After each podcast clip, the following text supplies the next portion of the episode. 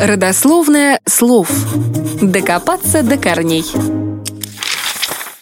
Пожалуй, нет ни одного человека, который бы не знал, что такое джакузи. Тем не менее, в истории гидравлических ванн есть трагические и трогательные моменты, известные совсем немногим.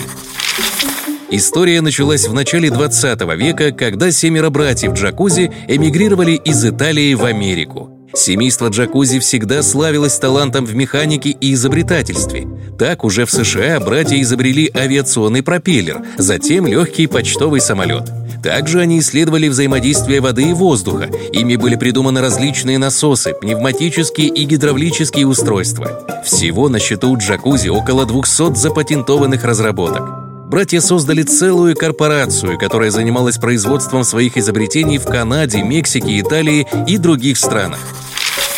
В 1943 году сын младшего из братьев, Кандида Джакузи, заболел ревматоидным артритом. В качестве лечения полуторагодовалому ребенку прописали лечебный массаж, который делал физиотерапевт в клинике.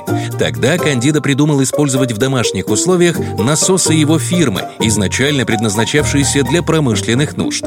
Он сконструировал устройство аэрационный насос, который при погружении в ванну с водой выдавал массирующую струю из смеси воды и воздуха. Это и был несовершенный прообраз гидромассажной ванны.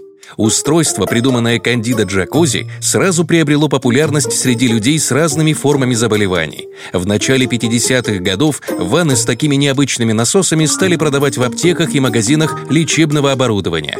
Позже их начали предлагать уже не только в лечебных целях, но и для снятия усталости, поднятия тонуса и улучшения настроения. Джакузи приобрели необычайную популярность. Ванны стали устанавливать сначала в отелях, а потом и в частных домах. Родилась новая индустрия гидромассажных ванн, а фамилия Джакузи стала нарицательной во многих языках, в том числе и в русском.